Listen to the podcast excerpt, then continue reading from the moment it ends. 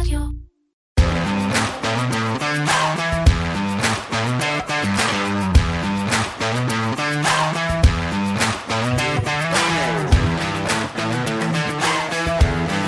האינפלציה שוחקת. למעשה זו בדיוק ההגדרה שלה. הכסף של מחר שווה פחות מהכסף של היום. אנחנו דוחים את ההחלפה של הרכב, מצמצמים את הבילויים מחוץ לבית, שוקלים שוב האם שווה לנו לשלם 39.90 בשביל כמה תותים, ושוברים את הראש איך הגענו למצב שטיסה של שעה ורבע ליוון עולה 450 דולר. אבל בכל העולם החדש הזה בו המחירים עולים יש כמה נקודות, לא רבות, בהן האינפלציה דווקא עוזרת לנו. ולא, אני לא מדבר על התוכנית הממשלתית שתוזיל לכם את תשלום המים ב-25 שקלים, אלא אני מדבר דווקא על החסכונות שלכם, קופות הגמל וקרנות ההשתלמות. ועל כך נדבר היום בחלק השני של הפודקאסט שלנו, מנועי הכסף של כלכליסט, עם הכלכלן והאסטרטג הראשי של פסגות, אורי גרינפלד. אהלן אורי. אהלן שי. וזה כאמור יהיה בחלק השני. נתחיל את הפרק, נקדיש אותו לאירועים שקרו ממש עכשיו בארצות הברית, ממש לפני חצי שעה פורסם מדד המחירים לצרכן, אה, חדשות טובות שמה. וגם נדבר, אתה יודע מה, אורי, בוא נתחיל לדבר טיפה על אה, ישראל. אתמול אה, הקשבתי לתוכנית כלכלית חדשה של אה, שר האוצר החדש, של ראש הממשלה החדש-ישן, ואני לא, לא, לא נפלתי מהכיסא. קמתי בבוקר והחיים שלי עדיין יקרים, והם כנראה יהיו מחר וגם בעוד שבוע. אתה יודע מה? לפני שנתחיל לדבר על התוכנית ובקצרה מה הם עשו, אני לא מבין למה אי אפשר, אתה יודע, זה פוליטיקאים ואני מבין שהם צריכים למכור לנו דברים. למה אי אפשר להגיד, תקשיבו, כל העולם באינפלציה, אה, אה, אתם רוצים שלא תהיה עלייה, עליית מחירים של חמישה אחוז בשנה? תרימו טלפון לפוטין, תגידו לו, סליחה אדוני, אה, אה, תצא מאוקראינה בבקשה, זה מעלה לנו את המחירים. למה צריך לעמוד במסיבת עיתונאים ולה, ולהבטיח הבטחות שאנחנו נקל על יוקר המחיה, שבאחוזים גבוהים מדי זה לא קשור אלינו בכלל? אתה יודע, קודם כל זה מאוד פשוט, הרי מי שיכול, למי יש את הטלפון של פוטין? רק לראש הממשלה. כן. אז אם הוא יגיד לכולם להתקשר לפוטין, הם יצטרכו להתקשר אליו קודם, וזה עוד עומס על היום גם ככה מאוד עמוס שלו, אה, אז כנראה שזו הסיבה. אבל כן, תשמע, זה נכון שחלק אה, גדול מהאינפלציה באמת מגיע מבחוץ, בטח כל מה שקשור לאנרגיה. אה, ואז על החשמל, והחשמל זה מה שמביא לעלייה במחירי המים, במחירי הדלק זה פונקציה של האנרגיה, אבל בסוף, אתה יודע, צריך לנהל את הכלכלה פה, ומנסים לנסות צעדים אה, כדי לעזור לציבור, אפשר להתווכח מספיק עם לא, והתווכחנו על זה המון לפני התוכנית. אני תמיד מנסה להסתכל על הדברים אובייקטיבית, ואובייקטיבית אה, יש פה יר... אה, לא ירידת מחירים, אלא העלאת מחירים מקוזזת, שנכון שאלה לא סכומים גדולים כמו שאמרת, בסוף לא מדובר על סכומים גדולים, לא בחשמל ולא במים ולא, ולא בדלק. בארנונה. ולא כן. בארנונה, אבל כן, אתה יודע, בסוף אה, יש לא מעט משקי בית שבתקופה הזאת, כשהמשכנתה התייקרה כמו שהיא התייקרה, והמחירים עלו כמו שהם עלו, יש משמעות גם ל-70 שקלים. בסוף, אה, גם לדברים האלו יש משמעות. עוד פעם, זה לא הופך את החיים שלנו ליותר קלים, אבל אה, זה פחות חמור ממה שהיה צריך להיות, וכן צריך להגיד בצורה אובייקטיבית, שהעלאות מחירים, למשל בחשמל, המחיר של החשמל הוא פונקציה ידועה מראש. זאת אומרת, זה לא שהממשלה החליטה להעלות מחירים ואז החליטה לקזז. זאת לא החלטת ממשלה להעלות מחירי חשמל. זו לא החלטת ממשלה להעלות מחירי מים. מחירי המים, יש פונקציה ברורה לפי מה הם נקבעים. נקבעים חלק מזה לפי מחיר החשמל, כי החשמל הוא בעצם אה, גורם ייצור משמעותי בייצור המים בכל מה שקשור להתפלה. אה, מחיר הדלק, יש נוסחה ברורה איך היא נקבעת לפי מחיר הדלק בעולם, והמס על הבלו וכן הלאה. אז זה לא שהייתה החלטה לעלות, כמו שאתה אומר, לפעמים עושים בחנויות אה, בגדים, שאומרים יש מבצע אז קודם מעלים את המחיר ואז עושים את כן. המבצע. זה לא המקרה, הייתה צריכה להיות עלייה במחיר החשמל משמעותית יותר ממה שבסופו של דבר יהיה, אותו דבר לגבי המים, אותו דבר לגבי הדלק וכן הלאה, אז כן יש פה אה, החלטה של הממשלה. מצד שני, אתה יודע, אה, מה שאנחנו מקבלים זה סבסוד. אז בסוף גם את הסבסוד הזה אנחנו משלמים, שלא, שלא נטעה, כן? זה לא ש... כמו שאוהבים להגיד בממשלה, הכנסנו יד לכיס ובאנו לעזור לאזרחים. הכיס שלכם זה הכיס שלנו. כן. כדי לשלם את זה, אז בעצם משתמשים בכסף שהוא הכסף שאנחנו העברנו לממשלה, כספי המיסים. כרגע... יודעים כמה זה יעלה? כמה, מה יהיה הנזק במרכאות? אני לא ראיתי בשום מקום אה, הערכה ברורה לכמה זה יעלה. אה, כן, אפשר להגיד שכנראה אחת הסיבות שלא ראינו יותר מדי אה, הערכות זה פשוט כי סיימנו כרגע גם את 2022 עם עודף תקציבי של 10 מיליארד שקל, שזה המון. בדרך כלל אנחנו מסיימים את השנה בגירעון ולא בעודף, כך שכביכול אפשר להגיד יש uh, האצבע קלה על ההדק להוציא היום כספים או לסבסד uh, דברים כאלו. נכון שגם העודף הזה הוא לא משהו שיחזיק מעמד ורובו uh, נובע, רובו ככולו נובע מהשנתיים המדהימות שעברו על סקטור הטכנולוגיה ועל סקטור הנדל"ן, שני סקטורים שכבר עשו את הפניית פרסה שלהם לפני כמה חודשים ובשנים הבאות אנחנו לא נראה עודף תקציבי, נראה את הגירעון ונראה את הגירעון הולך וגדל. אה, אבל כרגע אתה יודע בערך אה, אנחנו יודעים פחות או יותר מה יהיה הגירעון ב-2023 או שיודעים שיהיה גירעון ו... 2023 מאוד קשה לחיזוי פשוט כי יש פה המון עניין של טיימינג אנחנו מתחיל התחלנו את השנה עדיין עם תקציב שהוא תקציב המשכי ל-2022 הרי אין לנו עדיין תקציב. כן. אז עדיין עובדים על תקציב 2022. כשיהיה תקציב, מתי שיהיה תקציב, כנראה זה יהיה באזור מרץ, אז אנחנו בעצם נוכל להעריך קצת יותר טוב את גודל הגירעון, וגם אז לוקח כמה חודשים עד שהמשרדים השונים אה, בעצם מתחילים לעבוד בתקציב הזה, כי זה, יש לך תוכניות וכל מיני רפורמות ותוכניות חדשות שצריך לעשות, אז לוקח זמן עד שעושים את כל התוכניות עבודה ומתחילים לעבוד לפיהן, כך שבסופו של דבר 2023 אני חושב שלפחות חצי שנה, אולי אפילו יותר מזה, אנחנו עובדים לפי התקציב של 2022, ככה שכנראה נסיים את השנה בגירעון, גירעון נמוך יחסית. אני חושב שללכת לכיוון של אחוז וחצי, שניים, זה בהחלט uh, סביר uh, מהתוצר. כשמודדים גירעון, מודדים אותו כאחוז מהתוצר.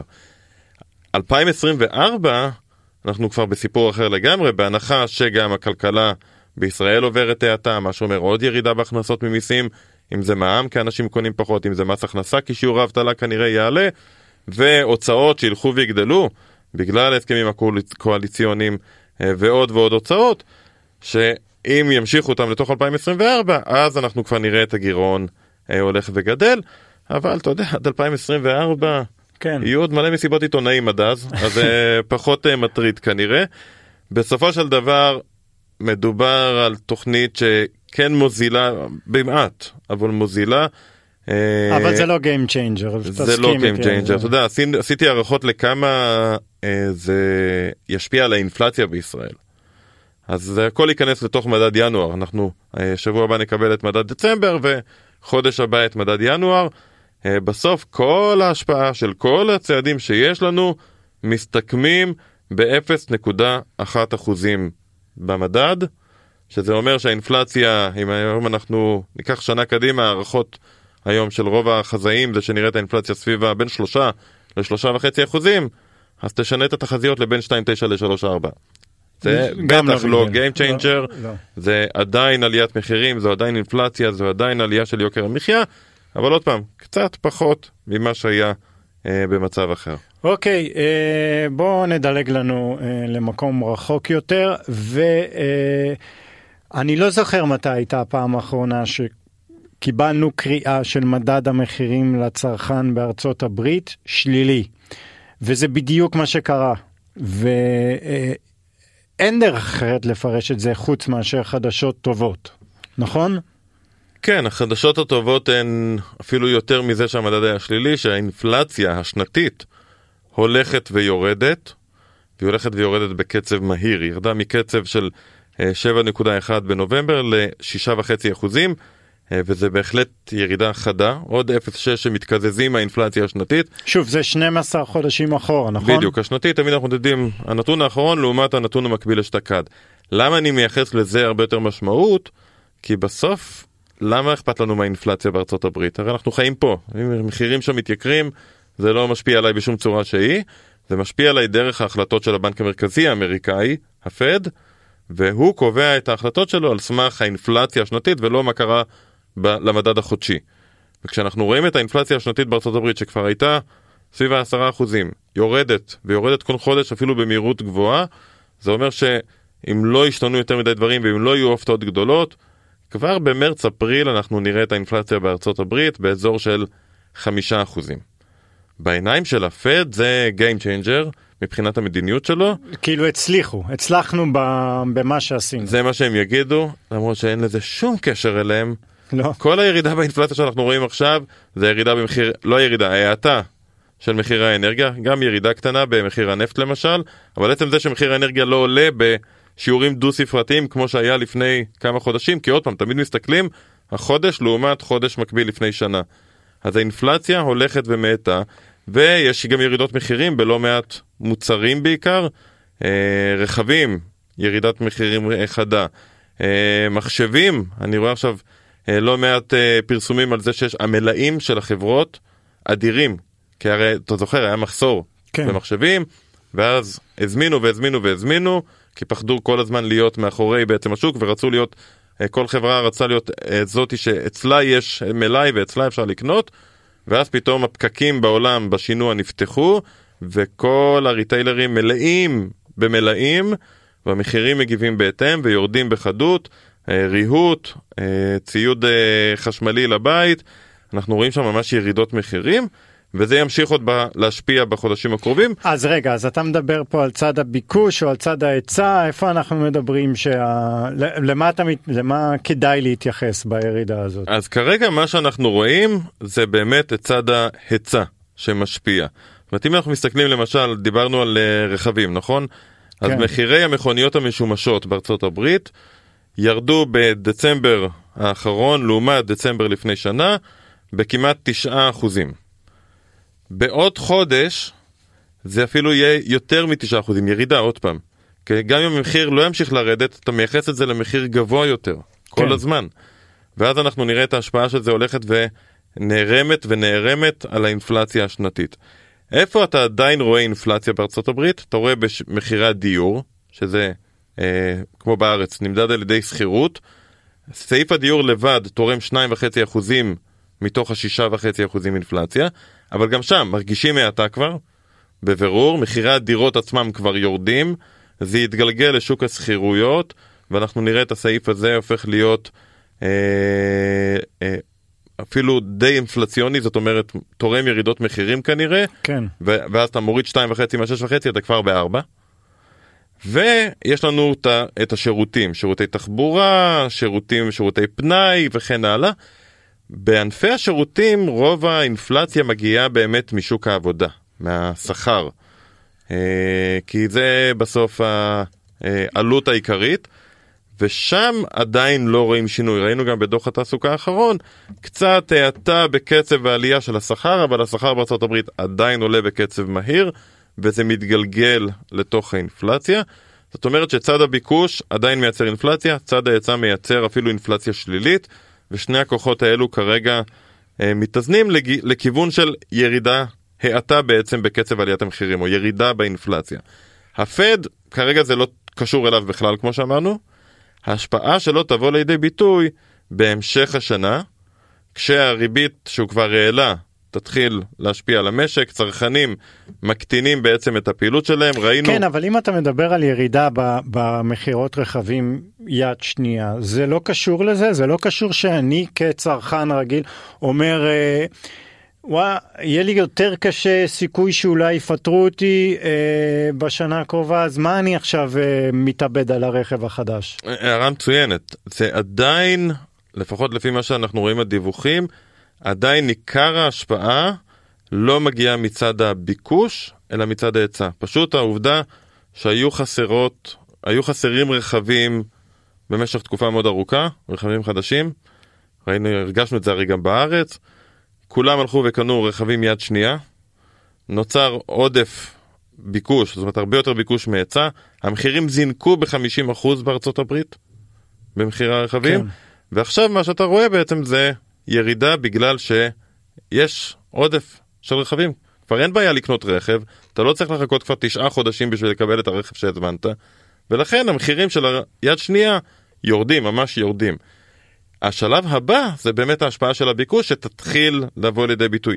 אנחנו כבר רואים את זה בשוק הנדל"ן, זאת אומרת, שוק הנדל"ן הוא תמיד הראשון שמגיב לריבית, כי הריבית משפיעה עליו הכי הרבה, ושם כבר רואים ירידת מחירים במחירי הדירות, בארצות הברית עוד פעם, בארץ, אני מניח שגם נראה ירידת מחירים קלה. השלב השני זה באמת במקומות אחרים שהם אה, עתירי אשראי, למשל שוק הרכב. כן. ואתה תראה את העוד השפעה, זאת אומרת, עכשיו אתה מרגיש את הירידת מחירים מצד ההיצע, גם שנגיע למצב שכבר אין עודפים גדולים, עדיין כנראה המחירים ימשיכו לרדת, כי באמת אנשים יפסיקו לקנות. כן. אל תשכח, בארצות הברית שוק הרכב הוא מאוד מוטה אשראי, אתה משלם היום על אשראי המון מבחינת הריבית. ולכן, הפד יגיד כבר עכשיו שזה בזכותו, זה עדיין לא, אבל כן צריך להגיד שבהמשך השנה מה שהוא עשה עוד יבוא לידי ביטוי, ונראה את האינפלציה יורדת גם מעבר לחמישה אחוזים כנראה, ומתקרבת לכיוון היעד שלו. ואז הוא בכלל ירגיש בנוח להתחיל לדבר אפילו על הפחתות ריבית. אה זהו, אז רגע, רק כדי לסגור את החלק הזה, יש לנו, אה, תהיה לנו החלטת ריבית, החודש כבר לא, בתחילת פברואר, ואוקיי, אז הכל טוב והכל משתפר, לא צריך לעלות ריבית יותר? אז אני חושב שהם עוד יעלו את הריבית, הם יעלו כנראה רק ברבע אחוז.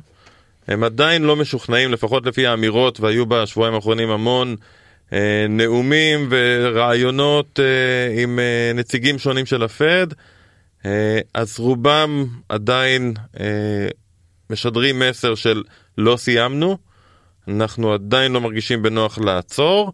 נעלה את הריבית, כנראה הריבית הברית תגיע לאזורים של חמישה, חמישה ורבע אחוזים, זאת אומרת, יש לנו בעצם עוד שתי העלאות ריבית, אה, ויעלו ברבע, ואז הם יעצרו.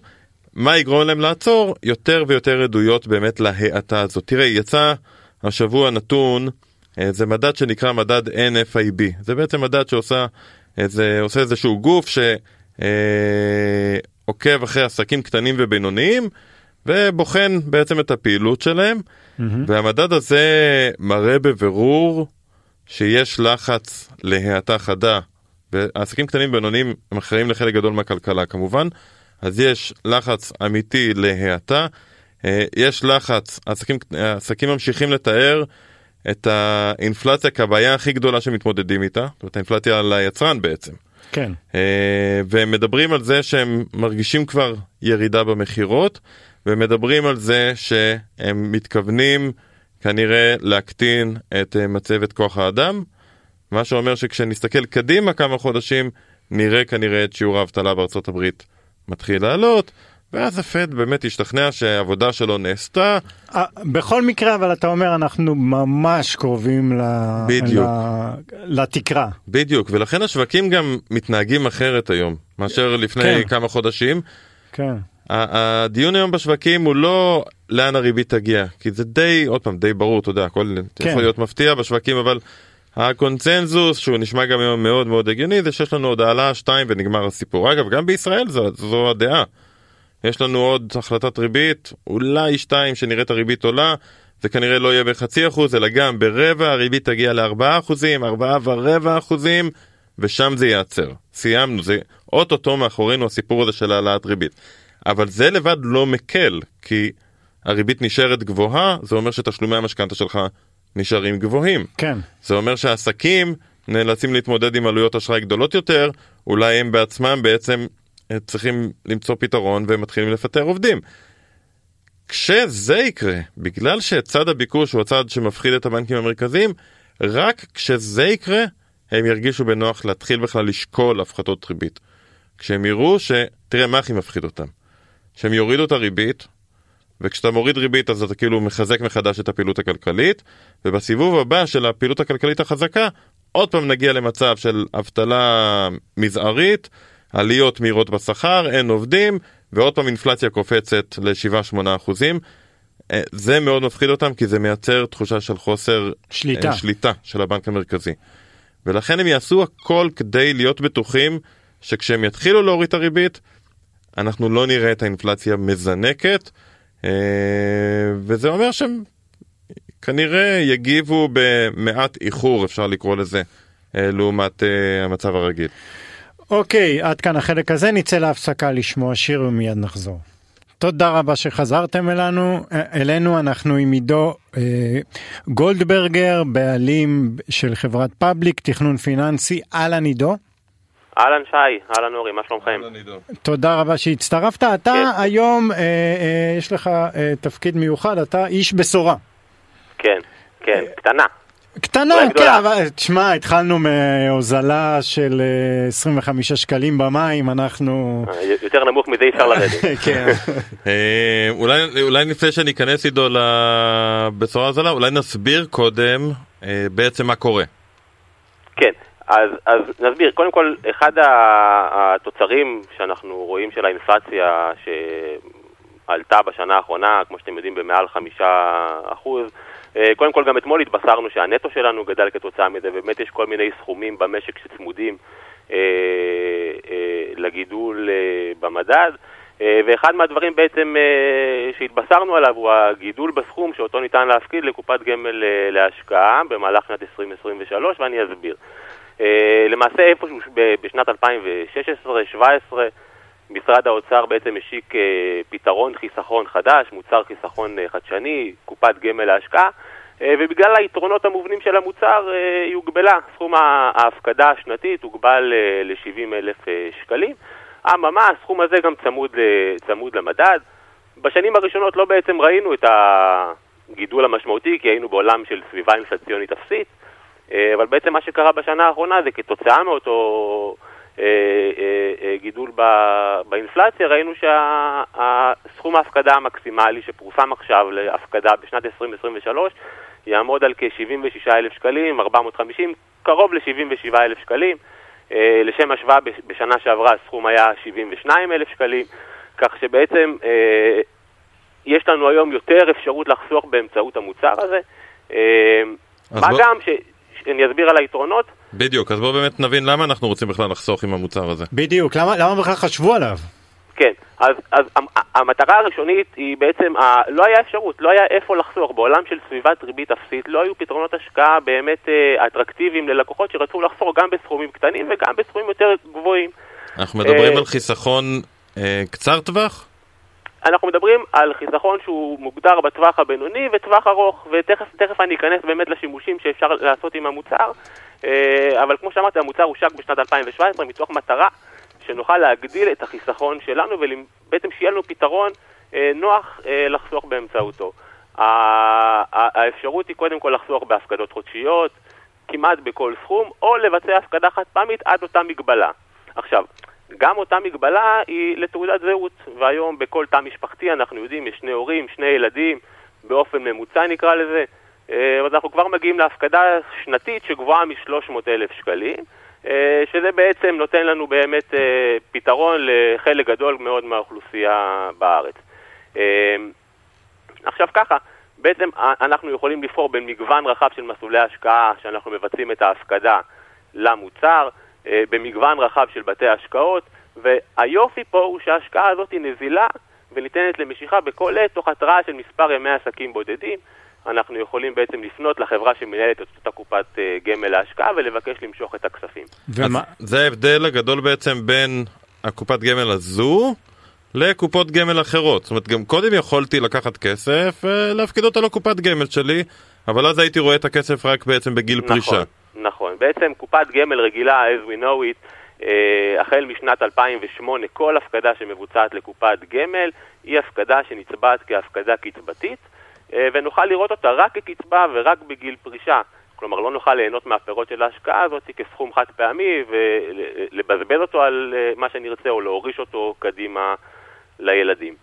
אוקיי, okay, אז זה יתרון אחד. מצד שני, יכולתי לקחת את הכסף ולשים אותו נגיד בפיקדון בבנק, לצורך נכון, העניין.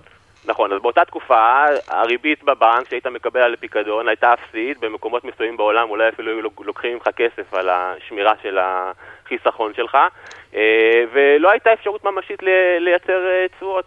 אה, קופת הגמל להשקעה למעשה משקיעה במניות, באגרות חוב, ובעוד עולם השקעות שהוא מאוד מאוד מעניין זה עולם ההשקעות האלטרנטיביות. בעצם חשיפה למגוון רחב של סקטורים שלא היינו יכולים להיחשף אליהם, בטח באופן uh, עצמאי.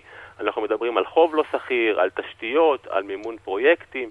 אם המדינה היום רוצה לגייס חוב לטובת הקמה של תשתית כזאת או אחרת, היא פונה לאותם גופים מוסדיים גדולים, ובעצם זה מייצר לנו uh, פיזור ובידול משוק ההון. אגב, uh, משהו שהיה מאוד מאוד נחמד במהלך השנה הזאת, כי ראינו שהשנה השוק היה שלילי, גם באפיק המניות, גם באפיק האג"ח. אה, ואותן השקעות אלטרנטיביות בעצם הניבו תשואות חיוביות אה, שאיזנו אה, את הירידות שהיו בתיקי ההשקעות של הלקוחות. כן, זה אחד היתרונות של השקעות אלטרנטיביות בכלל, הן לא עובדות בקורלציה למה שקורה בשווקים הפיננסיים, לפעמים אפילו קורלציה הפוכה. אגב, בסוף למה? זה... כי אין הגבלות לא, למנהל חוז... השקעות? לא, זה לא קשור, בסוף זה גם חוזר לאותו מקום. פשוט שאתה משקיע, למשל, לצורך העניין בנדל"ן, אוקיי? אוקיי. אתה לוקח כסף ומשקיע אותו בבניין באיזשהו עיר בירה, או whatever. גם כשהשוק יורד, לא מיד משערכים את הערך של הבניין הזה כל כך מהר, עוברים כמה רבעונים טובים עד שהערך שלו ירד. ואז לפעמים הרי מה קורה? השוק יורד איזה רבעון שניים, אחרי זה הוא עולה חזרה, ההשקעות האלה שהן השקעות שהן לא תנודתיות, כי הן לא נסחרות בבורסה, סוג של שומרות על הערך. בסוף זה מגיע לאותו מקום, כי אם הכלכלה לא טובה, אז הערך של הכל, כן. או, או, או אם הכלכלה טובה, הערך של הכל עולה. אבל זה מייצר עבור המשקיע סוג של אה, קצת שקט אה, נפשי. אתה רואה את כל השוק יורד, ואתה רואה את החלק הזה בתיק שלך נשאר יציב, אז זה כן מייצר, לפחות בהיבט הפסיכולוגי, אה, אפקט חיובי, שאגב, הרבה פעמים האפקט הפסיכולוגי החיובי הזה שומר עליך הרבה יותר, כי אתה לא ממהר להוציא את הכסף, ואז כשהשוק עולה חזרה, אתה עדיין בפנים. זה חוק שהוא נכון לכל השקעה בשוק ההון תמיד. נכון, אבל יותר נכון. קשה בשכיר לעשות את זה. כן. אוקיי, אז יש לנו יתרון אחד, אמרנו, זה נזיל. כן. יתרון שני, יש פה בעצם השקעות שמניבות לאורך זמן תשואה גבוהה יותר ממוצרים נזילים אחרים. כן, עכשיו, אני, אני דווקא רוצה, קודם כל, יש, יש מגוון יתרונות למוצר, ממש יתרונות מובנים של השקעה באמצעות קופת גמל על פני השקעה באופן ישיר או באופן עצמאי, אה, אבל אני מאוד רוצה להתמקד דווקא בנקודה של הטבת המיסוי שקיימת במוצר הזה, אה, שהיא מאוד מעניינת והיא גם מאוד מאוד חשובה. אה, בעצם היום כל השקעה שאנחנו עושים בשוק ההון חייבת במס רווחי הון של 25% על הרווח ריאלית. השקעה בקופת גמל להשקעה, כמו שאמרנו, היא נזילה וניתנת למשיכה בכל עת, גם היא חייבת באותם 25% מס רווחי הון. אבל, לצורך העניין חסכנו אה, סכום במהלך התקופה של 300 אלף שקלים והגענו לגיל 60. בגיל 60 נפתחת בפנינו אפשרות. האפשרות בעצם באה להגיד, אם אתם רוצים לקחת את ה-300 אלף שקלים האלה ולקבל מהם קצבה חודשית, זה, לא זה הרווח? אתה, אתה נותן את הדוגמה, זה הרווח שעשית בעצם על 300 או הכל? אני אומר הכל, באופן okay. אוקיי. כללי. באופן כללי. אם כל הסכום הוא 300 אלף שקלים, נחלק את זה בשביל ההשוואה, השקעתי 200, הרווחתי 100, יש לי סך הכל 300. אה, אה, אז האפשרות הראשונה היא למשוך את כל ה-300 ולשלם את אותם 25% מס רווחי הון על ה-100 שהרווחתי, כן. ולקבל את הסכום כסכום חד פעמי, אבל אם לא, אם נחליט לקחת את הסכום הזה ולקבל ממנו קצבה חודשית, כל הרווח הזה שעשינו במהלך התקופה יהיה פטור ממס. כלומר, הסכום שנעביר לטובת הקצבה החודשית יהיה 300 אלף ולא 275 אה, כמו שהיינו מקבלים אחרי תשלום מס רווחי הון אם היינו מושכים את, את הסכום כחד פעמי.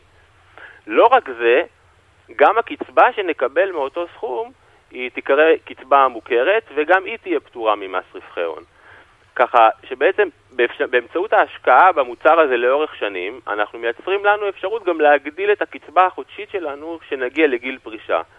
לא נקבל את ההחלטה הזאת היום, כי היום לקבל החלטה להגדיל את ההפקדות, ההפרשות הפנסיוניות שלנו לטובת הפנסיה, זה החלטה לא קלה. כן. כי אנחנו רוצים ליהנות ולצרוך, ויש לנו עוד הוצאות, ותמיד צריך להוציא אה, אה, כספים, אבל לחסוך שאתה יודע שתמיד אתה יכול לקחת את הכסף חזרה אליך לחשבון הבנק ולעשות בו כל שימוש שרק תרצה, אה, או שבסוף תקבל גם את ההטבת מיסוי הזאת, זה משהו שהוא בהחלט אה, מצוין.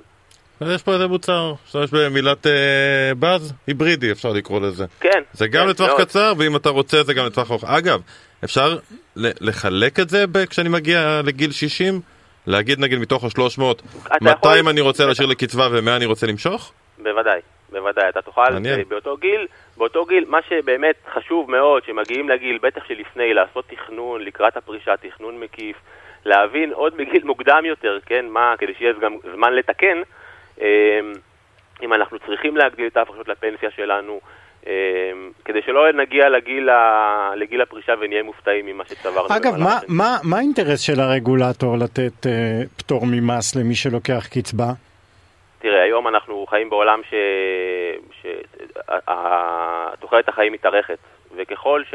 שלנו תהיה רווחה כלכלית, לנו האזרח, תהיה רווחה כלכלית בגיל הפרישה, ככה הנטל על המדינה יהיה קטן יותר. פחות, פחות נזקקים לקצבאות, אה, אה, לקצבאות ורמת חיים גבוהה יותר שתהיה. אה, וראו, ראו שלאורך זמן, וגם היום אנחנו רואים את זה שההפקדות, אה, לא, לא, לצורך העניין, אדם שמרוויח היום 30, אה, 30 אלף ש"ח בחודש, לא כל השכר שלו בגינו מופקדים הסכומים הנכונים לפנסיה. חלק מהסכומים שלנו, מה, מהשכר שלנו, הוא בגין אה, אה, בונוסים או הטבות כאלה ואחרות שלא תמיד אנחנו מפרישים עליהם לפנסיה, ואנחנו לא יודעים את זה בזמן אמת אם אנחנו לא עם היד על הדופק.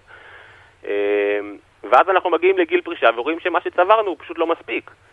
אה, והמדינה באה ואומרת, בואו, אנחנו רוצים לעודד חיסכון לטווח ארוך, כדי למנוע את המצב הזה שנגיע לגיל הזה לנו, וניתקל בבעיה של הנטל על המדינה. אני אדגיש את מה שעידו אמר בצורה קצת יותר דרמטית. יש פה פצצת זמן שלא מדברים עליה, והיא באמת הנושא הפנסיוני.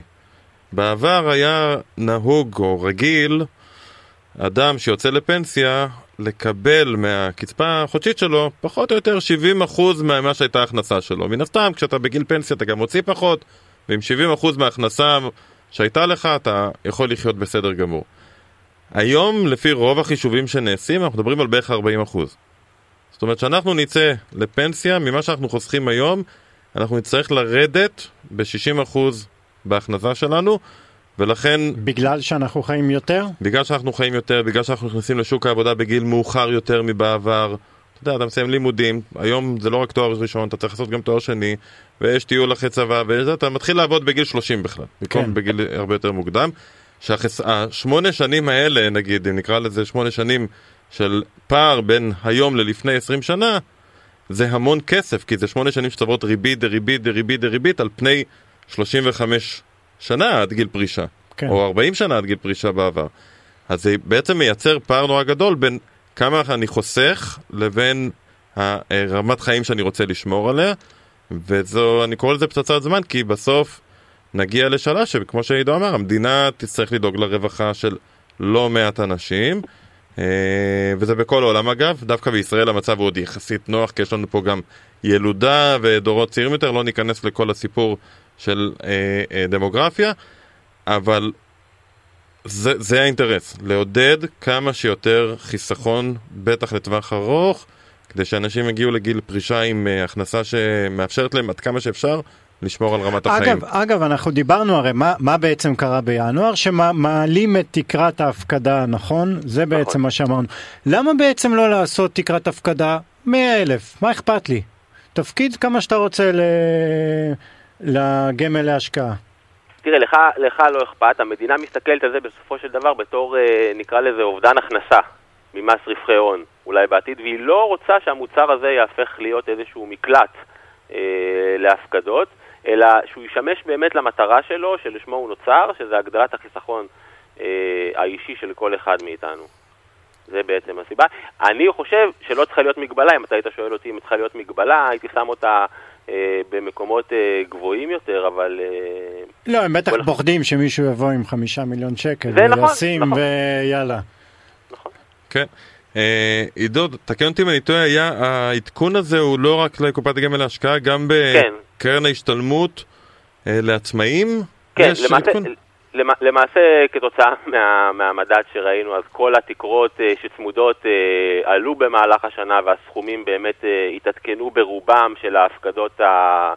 הרלוונטיות. התקרה לקרן השתלמות עלתה השנה, תעלה השנה, כלומר במהלך 2023, תקרה של קרוב ל-20 אלף שקלים כבר, כלומר עד התקרה הזאת נהיה פטורים uh, ממס רווחי הון, שזה באמת מכשיר חיסכון מצוין. כל שכיר שיש לו קרן השתלמות שישמור עליה טוב טוב.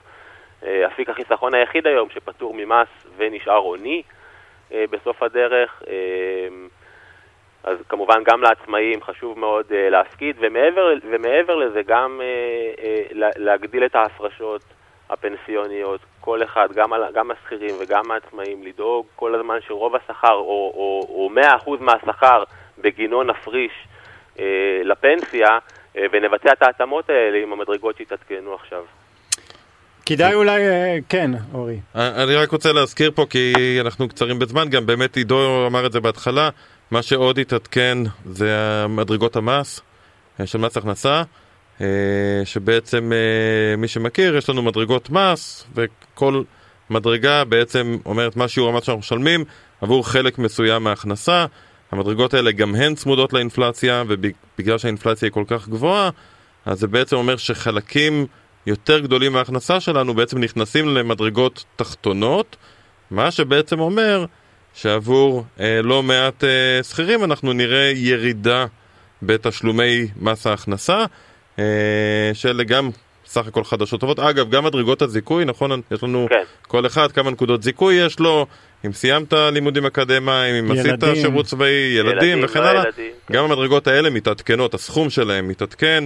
אה, יחד עם האינפלציה, וכל מדרגה הזאת, אם אני חושב הייתה שווה 215 אה, שקלים, אם אני לא טועה, אה, זה, סליחה, זה היה שווה 223 שקלים, וזה יעודכן ל-235 שקלים, אז זה עוד משהו שבעצם אנשים יקבלו. כן. בסוף... בוא, זה, אה, אנחנו נשלם פחות מיסים, זה לא שהמצב שלנו משתפר, כי כמו שאמרת בהתחלה, כוח אנחנו, כוח הקנייה שלנו בדיוק מאוד נשחק. כן. אז uh, עבור אותה הכנסה נשלם פחות מיסים, אבל ההכנסה הזאת יכולה לקנות הרבה פחות משהיא יכלה לקנות קודם לכן. נכון. אוקיי, אה, עידו, תודה רבה שהצטרפת אלינו, שמחנו. תודה עידו. אנחנו נצא להפסקה ומיד נחזור. הולכים לשוק. אנחנו בחלק השלישי של הפודקאסט שלנו עם אה, הפינה הולכים לשוק. אה, טוב, אורי, אה, שבוע הבא אפשר להגיד שאנחנו טיפה נתמקד בישראל. דבר ראשון, ביום שני אין מסחר בארצות הברית, יום מרטין לותר קינג. אוקיי, אז סוף שבוע ארוך. סוף שבוע ארוך, יהיו יומיים שהבורסה בישראל תעבוד וב... ניו יורק לא. Uh, מעבר לזה, בראשון ובשני יש נתוני מאקרו מעניינים בישראל. בראשון, אמרת את זה לפני כמה דקות, מדד המחירים לצרכן בישראל, האינפלציה, uh, אנחנו בניגוד לארצות הברית, אנחנו עדיין נראה עלייה חודשית של 0. שוב, לא נראה, הצפי הוא לעלייה של 4 עשיריות. והאינפלציה השנתית, ה-12 חודשים לאחור, ללא שינוי על 5.3 אחוזים. הנקודה היא שבניגוד לארצות הברית, אגב גם לאירופה, האינפלציה השנתית בישראל לא יורדת.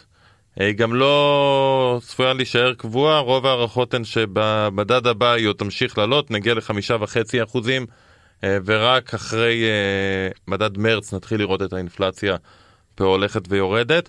אה, אגב, זה דברים טכניים, כן? אנחנו פשוט הושפענו פחות מהזינוק במחירי האנרגיה ולכן אנחנו מרגישים פחות את הירידות שהיו במקומות אחרים בעולם. אה, אז אלה דברים טכניים, אבל הם משפיעים על בנק ישראל.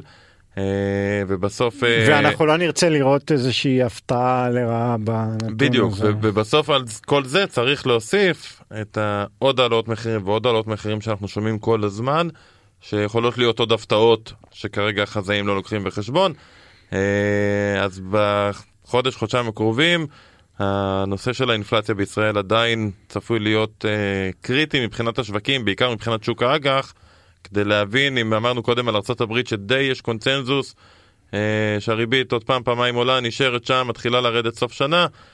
בישראל זה קצת פחות ברור, אולי לא על מתי בנק ישראל יעצור את העלאות הריבית, כי שם גם הקונצנזוס הוא די מוחלט, עוד העלאה אחת, אולי שתיים במקרה קצת יותר קיצוני, אבל השאלה אם אנחנו נראה פה באמת גם ירידות ריבית, זו שאלה גדולה, כי נראה שבארץ יהיה לאינפלציה יותר קשה לרדת מאשר בארצות הברית, אם בגלל שוק העבודה, אם בגלל העלות אה, מחירים שעוד יש. אה, נצטרך לראות מה, מה קורה במדד הזה שהתפרסם. רק נציין שבמקביל לפרסום המדד אה, מתפרסמים אה, נתוני מחירי הדיור.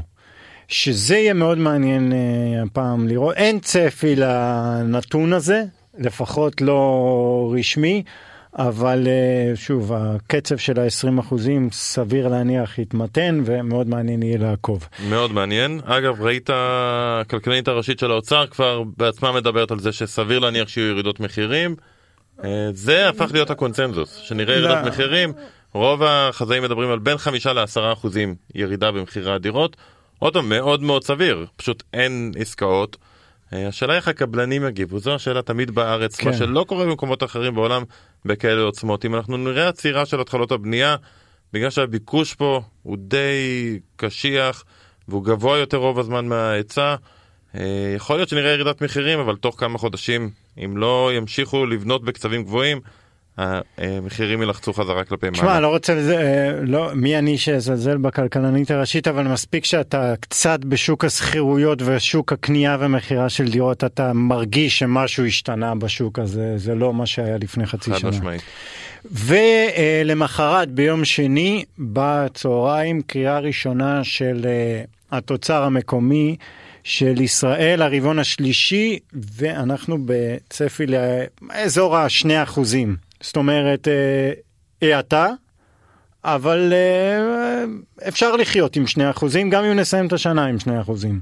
אה, כן, תראה, הנתונים הרבעוניים הם תמיד נורא מבלבלים, הם גם הרבה פעמים מתעדכנים לאחור בצורה חדה. וגם עוד פעם, זה מה שהיה רבעון שלישי, אתה זוכר מתי הוא הסתיים? זה מזמן. כן. אז זה כבר פחות חשוב לנו. שהשמש, שהחם. כן. אה, מה שמעניין כשאתה בוחן את הנתונים הרבעוניים, עוד פעם, ההיסטוריה, אחורה, זה לנסות למצוא מגמות כלפי אה, מה צפוי לקרות קדימה, אה, וב-2023 זו שאלה, רוב החזאים אה, ורוב הכלכלנים עדיין מדברים פה על צמיחה יחסית מהירה, אה, של סביב ה-2-2.5 אחוזים גם ב-2023, כשבכל העולם מדברים על מיתון. אמ, אני חושב שיהיה מעניין לבחון בנתונים שהתפרסמו שבוע הבא שני דברים. אחד, עד כמה השינוי אה, בייצוא ובעיקר בייצוא כמובן שירותים, שזה אה, הייטק, אה, עד כמה מרגישים שם את ההשפעה של האטה בכל ענף הטכנולוגיה העולמי. מצד אחד, סביר להניח שיש האטה, רואים גם את זה בנתונים השוטפים של הייצוא. מצד שני, חזרנו על זה כמה פעמים פה, יש סוג של חסינות מסוימת לה, אה, לחלק מהמקומות בטכנולוגיה הישראלית, סייבר וכן הלאה, אז מעניין לראות את המגמות שם. מגמה שנייה שמחכים לראות זה עד כמה, מתי, לא עד כמה, מתי הצרכן הישראלי אה, מהדק את החגורה. כי עליות המחירים שיש ועלייה בריבית שיש, עדיין בנתונים השוטפים שיוצאים, אתה רואה שהצריכה הפרטית בישראל גדלה וגדלה בקצב יפה. כן. סביב ה-4% ריאלית בשנה. ריאלית הכוונה היא מעבר לעליית מחירים שהייתה, עוד מגדילים גם את הכמות שקונים בערך ב-4% בשנה. וזה משהו שאני מניח שאנחנו נראה מתישהו פגיעה בו. אה, זה לא יקרה ברבעון שלישי, זה יקרה ברבעון רביעי. עוד פעם, אנחנו יודעים רק תמיד בדיעבד מהנתונים, אבל אני חושב שזו אחת הנקודות המעניינות שיה, שיהיו בדוח הזה. אוקיי, אה, טוב, ואנחנו לפינה האחרונה, הדבר המוטרף שקרה השבוע ואולי לא שמתם אליו לב. אתה יודע מה אני אתחיל השבוע? אה, אה, מישהו בדק, אה, מישהו, ה-Word סטטיסטיק, אה, אני מקווה שאני אומר את השם של גוף מחקר נכון. מהן העבודות הטובות ביותר בארצות הברית שמדורגות לפי שכר, איזון בין בית לעבודה ופוטנציאל לקריירה עתידית. Uh, הכוונה היא כמובן לשנה הנוכחית. אז ראשון, אין הפתעה, מתכנת, uh, מקום שני אחות סיעודית, שלישי מנהל שירותי רפואה. אני אלך למעניינים, מקום שישי פיזיותרפיסט, מנהל IT במקום השמיני ובמקום העשירי רופא שיניים. באמת? כן. בדרך כלל אומרים שרופאי שיניים אה, נוטים להתאבדויות יותר מכולם. אה, אבל מי שלא מתאבד, טוב לו. אה, כדאי לך להיות. כן. מנהל איתי אגב זה נראה לי צריך לעלות עוד כמה מקומות, כי נכון. בגדול זה תחבב את הדליק. לא, לא, לא, יש כמה אנשים שיכעסו מאוד על האמירה הזאת. רגע, ויש גם עשר עבודות עם יציבות תעסוקתית הגדולה ביותר, שזה גם מעניין. במקום הראשון טיפול נשימתי. מפתח ווב במקום השני, Uh, במקום החמישי אנליסט פיננסי, יציבות תעסוקתית. יופי. כן, ומנהל uh, שירותי בריאות יש שם איפשהו גם, ואחות. תשמע. מעניין. כן. טוב, אני גם uh, הבאתי משהו, אפשר לקרוא לזה uh, עולם uh, שוק העבודה וענפים, אבל מכיוון אחר לגמרי. התפרסם השבוע uh, סקר שנעשה בבריטניה, ובא, ובסקר שאלו את האנשים אה, באיזה, באילו ענפים הייתם רוצים לראות יותר מהגרים שלוקחים חלק בשוק העבודה, באיזה פחות ובאיזה זה נראה לכם שלא צריך להיות שינוי מהותי. ואתה יודע, בריטניה עברה את הברקסיט בגדול סביב נושא ההגירה. היו עוד כל מיני סיבות, אבל בגדול הסיפור של ההגירה היה סיפור שהוביל את בריטניה לברקסיט, הברקסיט עצמו הוביל את בריטניה לצרה הצרורה שהיא נמצאת בו היום, עם המיתון שנמשך ונמשך, ואינפלציה שיותר גבוהה מברוב המקומות בעולם, כי פשוט אין עובדים בעקבות הברקסיט, לא היו נהגי משאיות. הרבה זמן אני זוכר את הבעיות שהיו בתחנות הדלק, כן. אה, עובדים אירופאים שעבדו בבריטניה כבר לא יכולים לעבוד, וזה יצר המון בעיות. אז אה, הסקר הזה היה מאוד מעניין, כי אם אתה מסתכל על המקום ש... אה, ענו הכי הרבה אנשים שצריך פחות מהגרים בו, זה בענף הבנקאות, שיש לנו בערך 60% מהאנשים שאומרים או שיישאר כמו שהוא או שיקטינו, שיקטינו זה בערך 25%, ורק 10% חושבים שמספר המהגרים בענף הבנקאות צריך לגדול. סטודנטים, גם כן, רוב המשיבים אמרו שצריך להיות פחות מהגרים סטודנטים, אנשים שבאים להתחתן עם בן או בת זוג בריטים, ענף המחשבים ואקדמיה. אלה המקומות שלא רוצים לראות מהגרים. איפה כן רוצים לראות מהגרים? רופאים, אחיות, עזרה בבית, אלה המקומות, חקלא, חקלאות. שם האנשים אומרים אין בעיה, אנחנו אפילו נשמח לראות יותר מהגרים, כי אלה לא עבודות זאת כנראה. זאת אומרת איפה שיש מחסור בעובדים ואיפה שאין מחסור איפה בעובדים. שיש מחסור בעובדים ואיפה גם כנראה שהבריטים עצמם אומרים, "מה, אנחנו מעדיפים לא לעבוד פה, אין בעיה שתביאו מהגרים. אה, או שאין לנו כוח ללמוד שבע שנים רפואה. כנראה, אה, כנראה שזה גם אה, משפיע, אני חושב שבסוף, אתה יודע, בבריטניה כל הנושא של מערכת הבריאות הוא נושא עם לא מעט משקעים בפני עצמו, אה, והמון אה, רופאים, אה, אחוז מאוד גדול של רופאים שבעצם באו בדרך הגירה, אה, וכנראה ששם אנשים מוכנים לקבל את זה יותר, אני חושב שרואים את הטיפול שהם מקבלים. בסוף, אני חושב שהסקר הזה, מה שהיה יפה בו זה שהוא המחיש את הברקסיט, או את מה שהוביל לברקסיט בצורה מאוד מאוד יפה. אה, אנחנו לא, אנחנו לא רוצים מהגרים, אנחנו רוצים אותם שיעבדו איפה שאנחנו לא רוצים, או כן. בעבודות עם שכר נמוך, אבל שלא יפריעו לנו, אה, וכנראה שלא הרבה השתנה אה, מאז. אוקיי, עד כאן הפרק שלנו. תודה רבה לדביר חזן העורך שלנו, לטכנאי סתיו בצללי. נשתמע בשבוע הבא.